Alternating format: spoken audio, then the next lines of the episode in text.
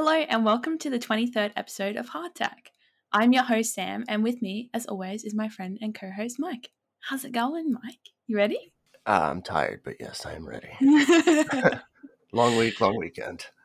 Yeah, throwing a really insane uh, kid's birthday party, didn't you? Yeah, everybody bring a Nerf gun was sound. It sounded like a good idea. The kids loved it. That's all that matters. Yeah, that's all that matters.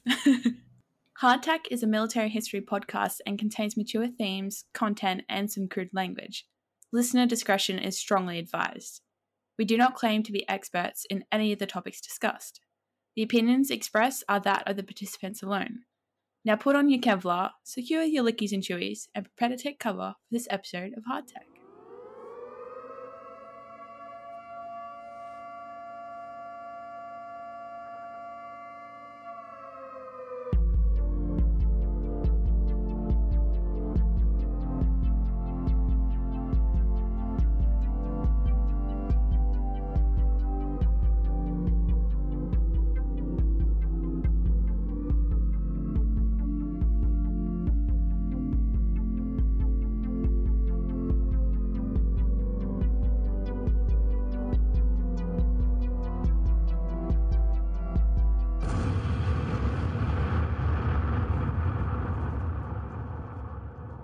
If you'd like to add to the discussion from this episode or any of our previous episodes, you can do so on our Hardtack socials found via our link tree in the episode description.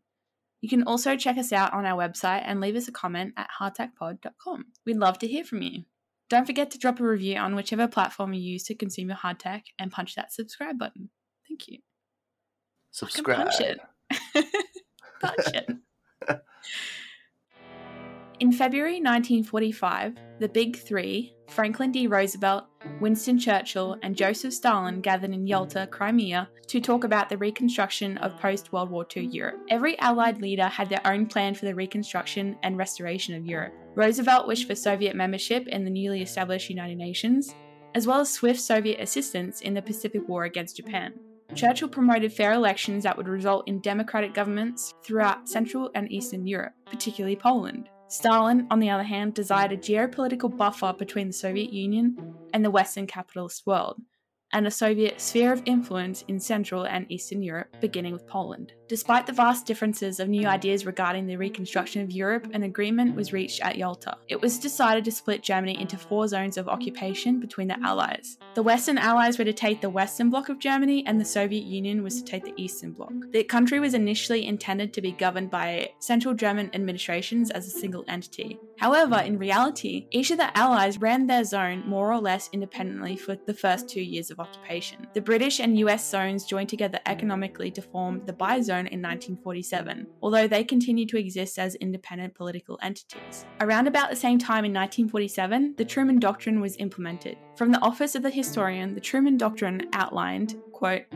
the United States would provide political, military, and economic assistance to all democratic nations under threat from external or internal authoritarian forces. The Truman Doctrine effectively reoriented US foreign policy away from its usual stance of withdrawal from regional conflicts not directly involving the United States, to one of possible intervention in faraway conflicts. End quote. It's very obvious when they say external or internal authoritarian forces that they were targeting the Soviet Union here. Yeah. So this definitely would have pissed off the Soviet Union as soon as this came out. Oh, for sure. It's hey, we're not going to get involved directly with the war, but mm-hmm. um, mm. here's the here's all the political, military, and economic assistance you're going to need to ensure mm-hmm. that democracy, uh, Western ideals, um, are are met, furthered. You know, yeah, yeah, yeah, met in that in, in that region and it's it's not too different than from what we're seeing today, where the West isn't mm. directly militarily involved in in the Ukraine, but I tell you what, the political, military, and economic assistance is all there in the form of NATO. Absolutely. The three Western zones did not formally unite to establish the Federal Republic of West Germany until 1949, four years after the war's end, while the Soviet Union zone became the German Democratic Republic, or East Germany. Also in 1949, the North Atlantic Treaty Organization, or NATO, was established to deter the growing threat of the Soviet Union. In response, the Soviet Union formed the Warsaw Pact in 1955. So as the Iron Curtain curtain was drawn, Europe was officially divided between capitalist and communist ideologies. With these drastic changes happening across Europe, new hostilities were brewing. Geopolitical tensions rose between the divided Europe, and a war for supremacy ensued between global powers. The Cold War predominantly consisted of a hostile nuclear arms race and conventional military deployment, though the struggle for dominance was also pursued through indirect means of conflict, such as psychological warfare, proxy wars, propaganda campaigns, espionage, far reaching economic sanctions, the space race, and even rivalry at sporting events.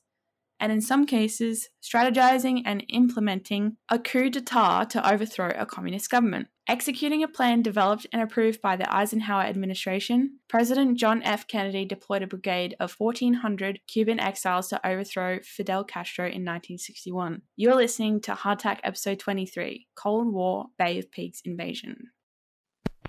I have emphasized before that this was a struggle of Cuban patriots against a Cuban dictator. While we could not be expected to hide our sympathies, we made it repeatedly clear that the armed forces of this country would not intervene in any way. But let the record show that our restraint is not inexhaustible. Should it ever appear that the inter American doctrine of non interference merely conceals or excuses a policy of non action. If the nations of this hemisphere should fail to meet their commitments against outside communist penetration, then I want it clearly understood that this government will not hesitate in meeting its primary obligations, which are to the security of our nation. In order to understand why the United States intended on overthrowing the Castro government using the CIA, we must first look at the Cuban Revolution, how Fidel Castro came into power, and what that would mean for the United States. When former Army Sergeant Fulgencio Batista took control of the government following a fiercely fought election, the seeds of the Cuban Revolution were planted. Batista, who had served as president from 1940 to 1944, seized control of the country before the election and declared it null and void when it became evident he would not win. His attempt to seize power infuriated many Cubans who preferred a government voted in through a democracy despite the flaws that system possessed at the time. Castro made his move on the morning of July 26, 1953. He realized that a successful revolution required firearms. Therefore, he chose the remote Moncada barracks as his target. 138 men raided the complex at daybreak. The expectation was that the element of surprise would compensate for the rebels' lack of personnel and weapons. The attack was a disaster nearly right away, and the rebels were defeated after an extended firefight and many were taken prisoner. 19 federal soldiers were murdered. The survivors turned their anger on the rebels they had caught, shooting the majority of them. After fleeing, Fidel and his brother Raul Castro were eventually apprehended. The Castros and remaining rebels were tried in front of the people. By making the trial about the power grab, Fidel, a qualified lawyer, turned the tables on the Batista dictatorship. In essence, he said that he had joined the fight against the dictatorship because it was his civic duty as a loyal Cuban. He gave lengthy statements, and the government eventually made an effort to silence him by asserting that he was ill and unable to attend his own trial. His most well known trial related remark was, quote, History will absolve me. End quote. Despite receiving a 15 year prison term, he rose to national prominence and was viewed as a hero by many impoverished Cubans. The Batista government in May of 1955 was under overwhelming international pressure to reform, thus, in turn, releasing many political prisoners, including those who took part in the Moncada assault. Fidel and his brother regrouped in Mexico to plan the next stages of the revolution. It was there where they met up with Cuban exiles who joined the 26 July movement. And for the listeners that might not have caught on already, the reason why they called it the 26 July movement was because that was the date that they began the Moncada assault. So that was going to be the title for the revolution. Supposed to kind of inspire that that same furor uh, uh, uh, amongst the amongst the people. Call, you know, a call back to what they'd already attempted. Batista was alerted to this news and ambushed them in the highlands. Though Batista had the upper hand in this case, Castro and his rebels still managed to regroup and resupply enough including taking on additional rebel groups, that they were able to confidently move forward with the 26 July movement. In the summer of 1958, Batista sent a large portion of his army back into the highlands to attempt to thwart any more attempts at Castro's revolution movement. However, it majorly backfired. Castro's rebels carried out guerrilla attacks on the soldiers, many of which decided to either switch sides or desert Batista's army. The movement made several successful advances towards Havana, capturing several towns and villages along the way, and even countering attacks from Batista's much larger armed force in the siege of Santa Clara, which lasted from December 2nd through December 30th. So Castro was ready to commence the final stages of his coup de grace. Realizing that Castro's victory was inevitable, Batista and his inner circle seized what loot they could and fled. Some of Batista's subordinates were given permission to deal with Castro and the rebels, though you can imagine that didn't work out too well for them. Cubans went to the streets to enthusiastically welcome the rebels and on January 2nd, 1959, Cienfuegos, Guevara, and their soldiers invaded Havana and disarmed the remaining military facilities. Just one week later, Castro finally arrived in Havana after a long journey that saw him stop in every town, city, and village along the way to address ecstatic crowds. The Castro brothers swiftly established their hold on power, eliminating all traces of the Batista dictatorship and crushing all of the competing rebel organizations that had supported them and their ascent. Raul Castro and Che Guevara were given the task of setting up squads to pick up the Batista era war criminals who had committed torture and murder under the old regime so they could bring them to trial and their eventual execution. Despite the fact Castro initially portrayed himself as a hard hitting nationalist, it wasn't long before he began gravitating towards communist ideologies while openly courting the leaders of the Soviet Union. For many years, communist Cuba would be a significant grievance to the United States, leading to international crises like, in this case, the Bay of Pigs invasion and the Cuban Missile Crisis. In addition to living under a new dictator, the Cuban people endured years of hardship as a result of the 1962 trade embargo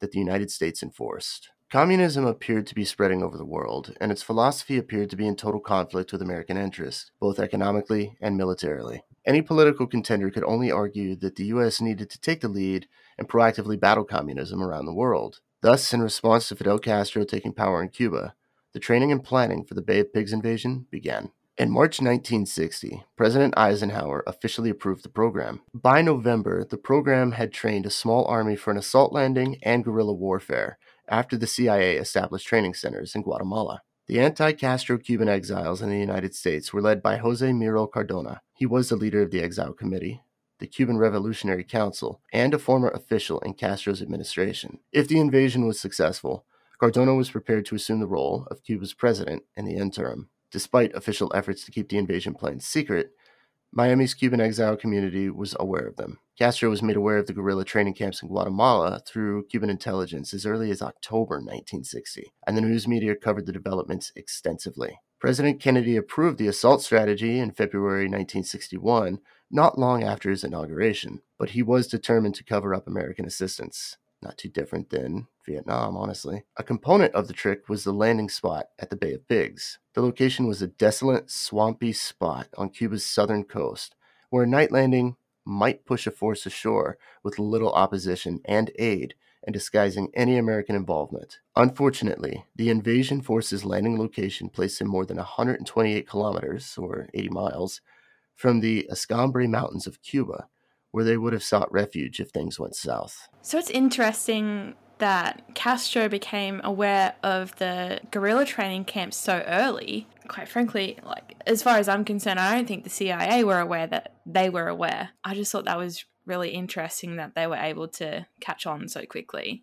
So realistically, this could be this could be an indicator of the um I suppose the starting point to where things started to go wrong, I guess. Yeah, this early on. And, you know, you, you see that a lot with some of these high level secretive military operations where it, it, it's the locals. It's it's these kind of mm. sleeper agents that they catch word of something and, and you know, things travel through the grapevine. You, you got this Cuban exile community in Miami.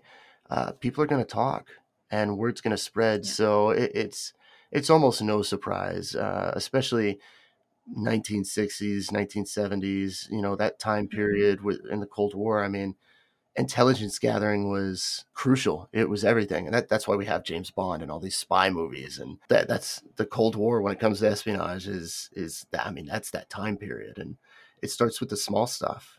But I mean, yeah, even back during the American Revolution, George Washington had a spy ring. I mean, oh, wow. Did he? Yeah, uh, a lot of women. It's a very interesting story, actually. Oh, well, Yeah. okay. Yeah, very interesting story. Officially codenamed Operation Zapata, the Bay of Pigs invasion during President Dwight D. Eisenhower's administration was a covert operation led by the Central Intelligence Agency, or the CIA, in an effort to organize and train expatriate Cubans to establish a base that could be used to trigger a revolt against Castro. The CIA led successful coup operations in the past, namely a joint operation with the United Kingdom in Iran in 1953, officially codenamed Operation Ajax, which actually had a long-lasting effect between you know United United States and Ir- Iranian diplomatic relations. I mean, it fueled a rise in nationalism, and that accumulated in the Iranian Revolution of 1979. They also implemented a successful coup in Guatemala under the codename Operation Success in 1954. Fucking creative, let me tell you. also, kind of, kind of presumptuous, you know. I know. It's like we're definitely gonna win this, so let's just call it a success from the beginning. There's been some goofy Psychological operation warfare, names, but that one is just silly, man. it takes the cake, doesn't it? It does. It, it, it kind of makes you think. I was like, oh well, we couldn't think of anything else, so let's just call it this. It's like, it's like that big uh that picture of George Bush on that aircraft carrier in front of that aircraft carrier where it's got that big banner. It's like mission accomplished. That's turned into a viral meme, you know. oh lord. Oh my goodness.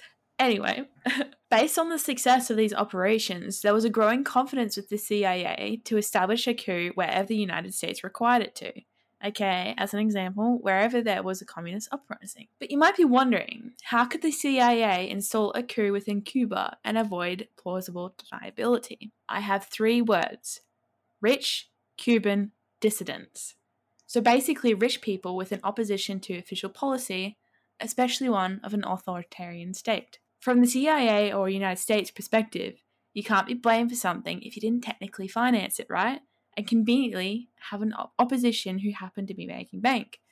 No paper trail, no proof. Th- this persists today, and it's not just the U.S. Th- this is like the Mm. game that people play. Harder to hide those paper trails now. Oh, I bet, because we have this very interesting concept called the internet. Yeah, everything So- just gets outed.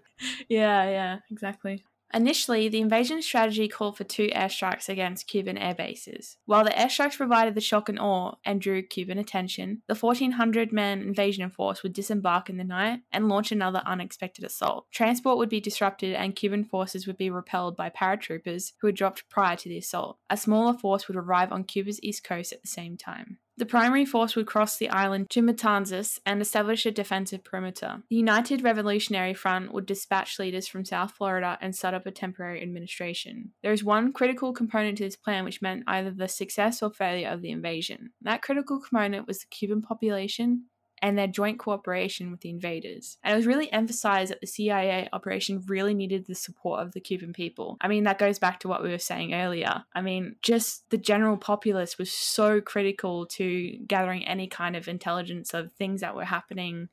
Um, especially like as we talked about earlier in Miami, like that's how Castro found out about the training camps in Gua- Guatemala. It, it's the Right. people, and that was going to be critical to the to the success of this operation. That it's always about the hearts and minds. If if, if you don't have the support of the Mhm. populace, your your success is only going to be military.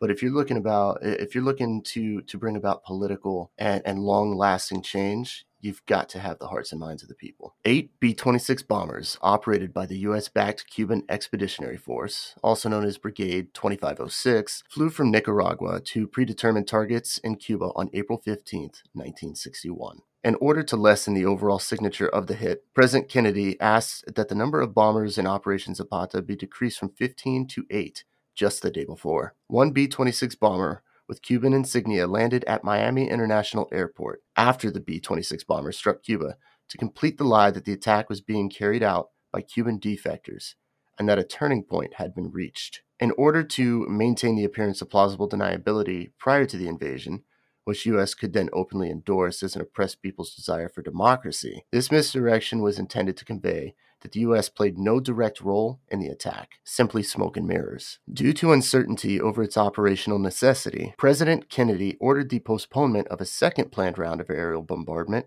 by the Cuban Expeditionary Force, which was intended to create ideal conditions for the amphibious landings on April 16, 1961 so just a day after. On April 17th, the Bay of Pigs beachhead landing marked the official start of the assault. According to official reports, there were 1,511 personnel, 15 B 26 bombers, 10 C 54 transports, 5 C 46 transports, 2 infantry landing craft, three utility landing craft, four vehicle landing craft, seven chartered commercial freighters, and one 165 foot Cuban coastal steamer available for the operation. It quickly became apparent that the D 2 aerial bombings had not rendered the Cuban Air Force materially helpless, and this left the invasion force to face tenacious resistance. On April 19, 1961, the invasion force started to lose its combat effectiveness, so President Kennedy approved extra air support for the B 26s of the invasion force from six unmarked American planes for a one hour period. The CIA and Pentagon, however, neglected to account for the time difference between Nicaragua and Cuba. Thus, the two components never met. That's a stupid mistake. Four U.S. military men were killed while flying B 26s for the Cuban Expeditionary Force, complicating matters further and defying President Kennedy's directive prohibiting American personnel directly engaging in combat. Castro's armed forces and militia engaged Brigade 2506, between April 17th and 20th, ultimately defeating them and taking 1,197 prisoners, 89 lives, 9 B 26 bombers, two 5,000 ton boats, a communication boat, three of the landing craft, and five troop carriers. While the government refused to publicly recognize the proof of U.S. involvement after the brigade's loss, it was widely acknowledged that President Kennedy had deceived the world both during the operation and in the days that followed. Castro gave the order for about 20,000 men to advance onto the shore during the following 24 hours, while the Cuban Air Force continued to control the sky. On April 19th, before daybreak, President Kennedy issued an air umbrella order as the situation grew dire. Six unmarked American fighters took off to assist in defending the brigade's B 26s. But because of the time zone difference between Cuba and Nicaragua, Again, the flights arrived one hour late. The Cubans shot them down, and later that day, the invasion was repulsed. Some exiles managed to reach the sea, but Castro's men killed or captured the majority of them. Brigade 2506 surrendered with around 1,200 soldiers, and over 100 were slain. Interestingly, there was an abstract that I was reading for this book um, called In the Shadow of International Law, Secrecy and Regime Change in, in the Post-War World that stated, quote, In the end, the mission was a failure. Consistent with the book's argument, the evidence shows that decision makers were reluctant to openly violate the non-intervention principle by pursuing overt action against Fidel Castro. As a result, they opted for covert operation they knew was less likely to succeed to avoid undermining America's moral authority and to protect the credibility of its commitments. Decision makers were also willing to act overtly if a legal exemption to non-intervention materialized, end quote, which is consistent with Eisenhower and President Kennedy's desire to maintain plausible deniability for the invasion, you know, being financed and led by the Central Intelligence Agency. So I just thought that was fascinating. That makes me believe that they kind of went ahead with the operation knowing that it was going to fail. I number one, uh, the, the, the time zone thing drove me insane, mm. especially because it happened twice. Like for fuck's sake, people, like mm. that's just yeah. silliness. But um, as much as they wanted things to be again, you know, smoke and mirrors, you know, we're not involved. I almost feel like mm. they tried so hard to conceal everything that it actually led to the mistakes that revealed and exposed their involvement yeah. in the first place. Like it's self sabotage. Yeah, exactly. And you know, it's and it was the like the little things, as in as we said before, the time zone differences. Like, how does the Central Intelligence Agency do not think about the time zone difference for when right. like taking that into consideration. Like it's just things like that. And it makes you wonder like what was the point of initiating the operation in the first place if if it was set up for failure from the beginning? Uh, and maybe you know? that was the point you know, if you want to go to that conspiracy, everybody put on your your tinfoil hat. Mm. Was it intentional? Was it intentional? I, well, I don't know. I mean, uh, yeah, I suppose like was a failed operation intentional for the next one right. to be able to work? I guess, but I I don't really understand. I don't know. That just seems like a, a waste of life.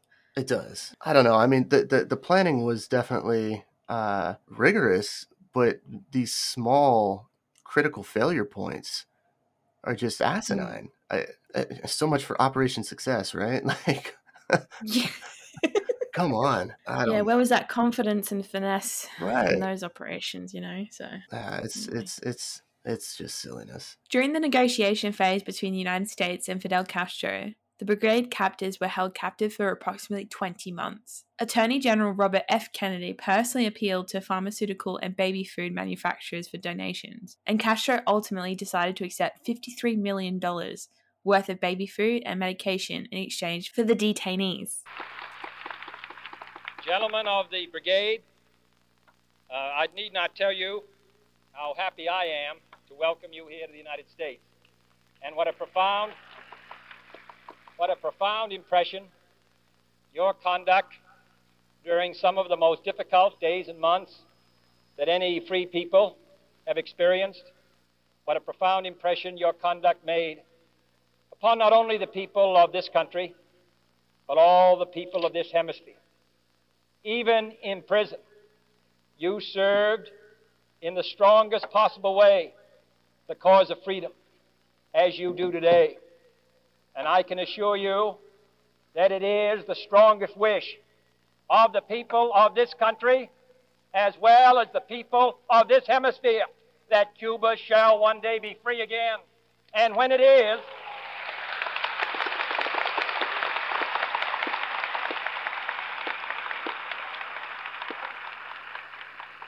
And when it is, this brigade will deserve to march at the head of the free column.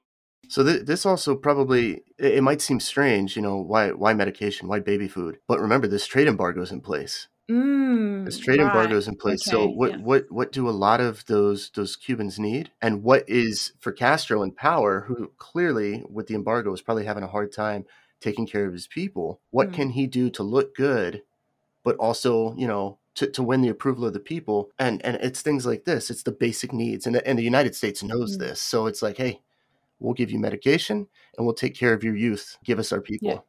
This was a smart. Mm. This was a power play. It was a smart move. It's very evident that the embargo was having an effect. Oh, yeah, a significant effect on the Cuban population. And if Castro wanted to remain in power and, you know, not be revolted against as he did to Batista, Mhm. He really need to persuade the hearts and minds of the Cuban people, Right, um, right. despite the embargo. So yeah, Exactly that. absolutely. And this is this is a, a, a method and a tactic that's used today and has been used for years. But you, you see it all the time. I mean, it's the people that suffer when politicians decide diplomats have failed and and and things turn to warfare. You saw it in Germany Mm. in World War One and World War Two.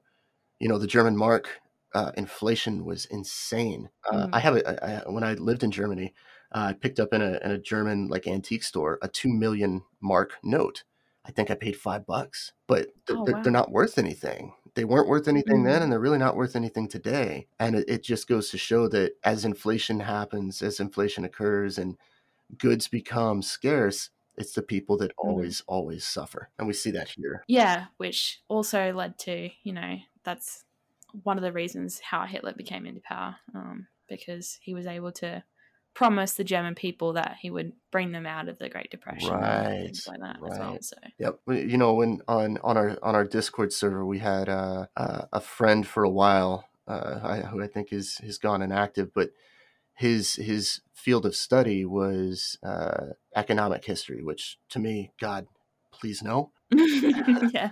He, but my God, he was one of the smartest people I've ever spoken with, and he he always said, you know, hey, follow the money, follow the money, and it, it, it's super relevant. Yeah, absolutely. Two months after the Cuban Missile Crisis ended, on December 23rd, 1962, a plane carrying the first batch of released inmates touched down in the United States. The Bay of Pigs debacle had a lasting impression on- on the Kennedy administration. Though the invasion failed, it was not the last attempt of its kind to overthrow the Castro government. The Kennedy administration launched the Cuban Project, also known as Operation Mongoose, a strategy which involved a broad campaign of terrorist assaults against civilian targets and covert operations in Cuba to undermine and destabilize the Cuban government and economy, with the potential to assassinate Castro in an effort to atone for the invasion's failure. There it is again: terrorist assaults against civilian targets, all aimed Mhm. at undermining and destabilizing support for Castro's government. And the Mhm. economy still, with the embargo, suffers. and the people again suffer because they become targets of terrorist assaults, which is just absolutely horrific Right. in hindsight. Right. Like regardless of the the larger picture, um, the United States is trying to achieve, you know, overthrowing Castro. I mean, I guess it's probably impossible to achieve something like that without, you know, innocent innocent lives taken. But you you've got to inflame the people because it you know in a Mhm. democratic nation the government has power but the government has power because the people elect the officials. So the power the power lies among the people at least it should. That's that's that's the idea right? So that's the that's the us's mindset here is if we upset the power base which in truth should be the people the government will Mm. fall. But yeah, and a more communist leaning authoritarian government like Castro's or like Vladimir Putin's, they're false democracies. So you can attack the people all you want. They're not they don't have the power to truly overthrow because you have a you have a dictator in power. Call it what it is. It's a, it's a dictatorship. It's an authoritarian regime. yeah, yeah. It's modern day China and it's modern day Russia. Mhm. Castro initially came in again, as we spoke about earlier, as a nationalist, and you know, eventually he just turned into a um, a dictator as well. Um, so basically, Cuban presidency was um, the initial Cuban dictator was essentially replaced with another dictator, Right. and it makes me think especially for current events today it makes me feel like you know even if something were to happen to putin and he would you know be murdered or whatever who's to say another dictator won't just take his place you know Oh yeah, and that's Like all it- over the news right now too. Like if you, there, there's all these theories and what ifs, and you got these Mm, yeah Russian dissenters who've come out and said, you know, he won't make it to see his next birthday. He'll be dead, you know, within the first Mm. so many months of 2023. But there's always someone to fill those shoes. yeah wherever there's power i guess Exactly. Anyway. Exactly. So that's it for Hardtack episode 23 Cold War, the Bay of Pigs invasion, 1961. Make sure to tune in next week for part two of our series on the Cold War. We will pick up with the Cuban Missile Crisis of 1962. As always, thank you for your support, thank you for listening, and remember to keep your hardtack dry.